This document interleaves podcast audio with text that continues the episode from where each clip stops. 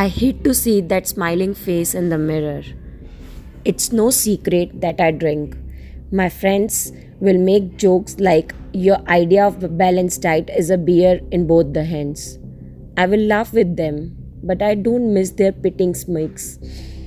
When I'm out, I'm out to have a good time though.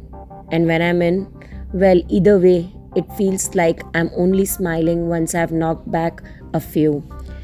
I have this weird habit when I'm drinking alone where I like to watch myself get drunk in the mirror.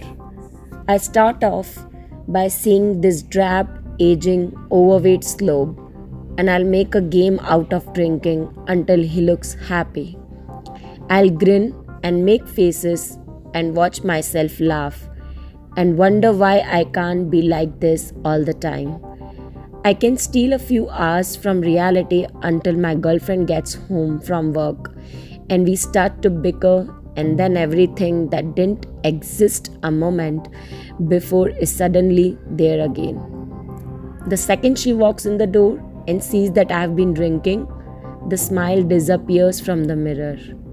Usually, we'll have a discussion although she is the only one talking, so I tend to think of it as a lecture instead.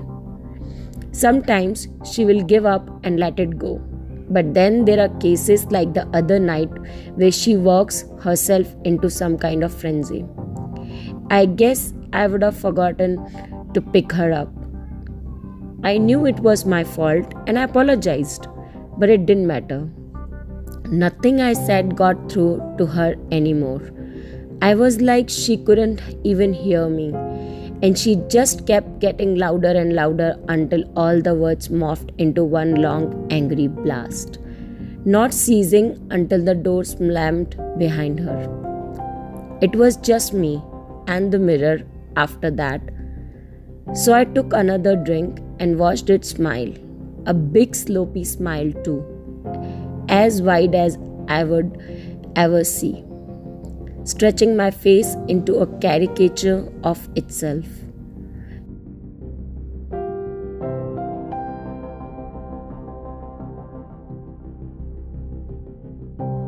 Watching the mirror from my peripheral vision, the man in the mirror turned to, matching my moments exactly, giving me a full view of all its leading teeth.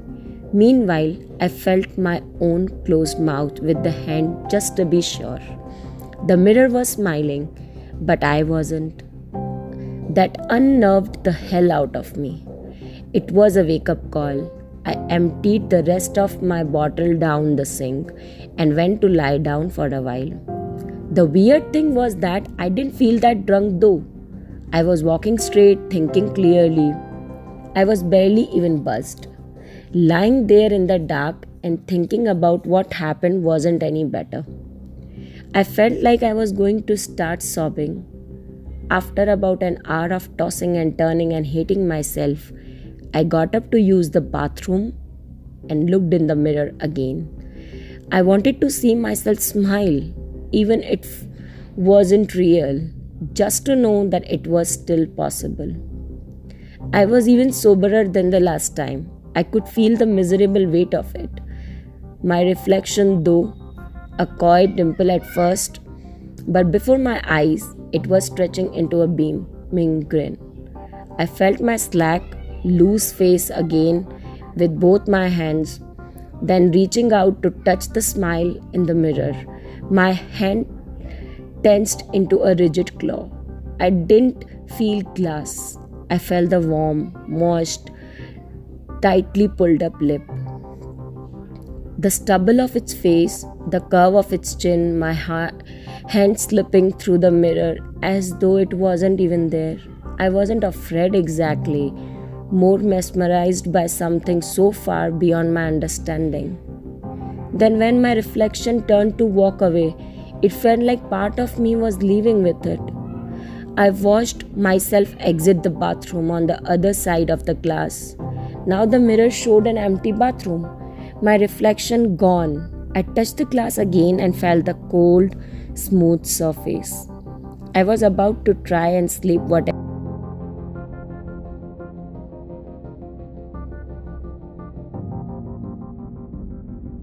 didn't matter anymore.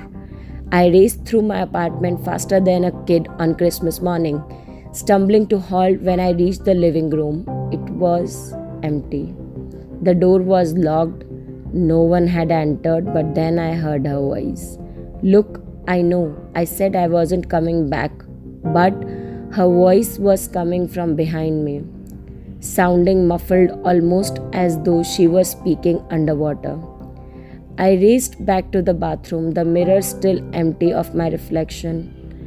I was beginning to think it was another hallucination when I heard, I'm sorry, I'm going to be a new man from now on, I promise. My own voice coming from inside the mirror. It was muffled too, seemingly a long way off. But even if my reflection had left its bathroom and gone to its version of my living room, how could my girlfriend have entered that living room instead of my own? You do look different somehow, she said. I can't quite put my finger on it. Unless, of course, I had changed places with my reflection somehow.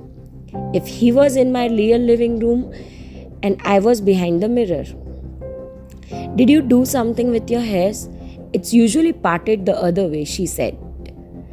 I'm just happy to see you, that's all, my voice said. I guess you are not used to seeing me smile. Maybe you're right. It's a good change. I would climb onto the counter at this point, an inch from the glass, but still no reflection. I mapped the entire surface with my hands, then harder, pounding my fist against the mirror, watching the whole pan rattle against the wall. Hello, can you hear me? I shouted. If they could, they made no sign. I heard them talking softly for a while when she started to laugh. I don't remember the last time I heard her laugh. I was getting desperate by this point. I wanted to smash the mirror to pieces, but I was afraid that would block my only route home. I sprinted back to the living room, threw open the door, searching for something, anything to make sense out of this madness. I didn't make it far before I heard her scream, though, and I felt compelled to run back and see what was going on. My heart leaped when I saw my reflection again in the bathroom mirror. He was still smiling, even humming to himself while he washed his hands in the sink, washing the blood from his hands. I couldn't hold myself back anymore. I threw my whole body against the mirror. It exploded on impact, splintering shreds to shrapnel, showing a thousand bloody hands which rained around me. I didn't stop hurling myself again and again into empty frame, smashing and driving each fragment of glass into my hands until there was something left but diamond dust. I was heaving from beat when I walked back into the living room. My real living room. I know it was real because I saw her on the couch, her throat and mouth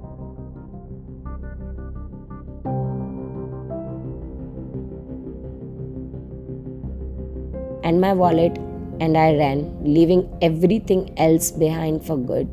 The police caught up with me about a week later. They interviewed me and took prints, but apparently the ones on the knife didn't match me.